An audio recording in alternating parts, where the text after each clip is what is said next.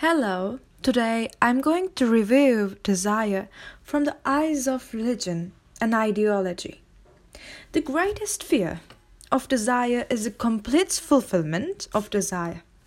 Day by day, you should be desire more, because humanity needs desire and adore for living and staying in touch with life. Actually, religion gives us the biggest desire with belief in the hereafter from the religion I after dying if we were a religious person we will go to heaven and we will live endless happy life. The religion used fear and desire by suggesting that. And found people's vulnerability then called it people nature.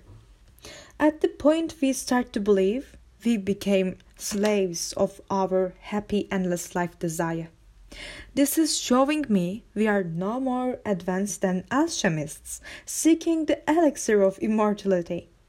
Let's examine the algorithm of desire a little bit. The desires exist of the things that we don't have it now.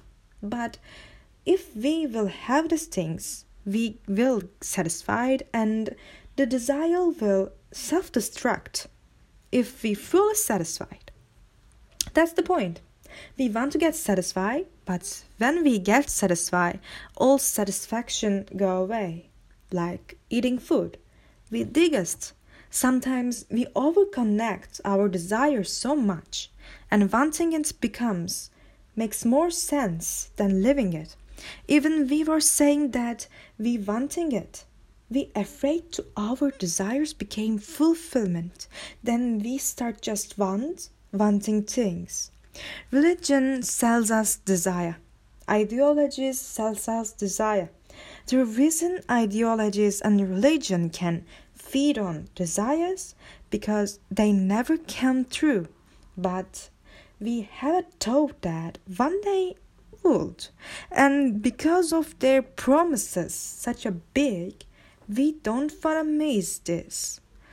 For these reasons, we never get satisfied and keep staying in the system.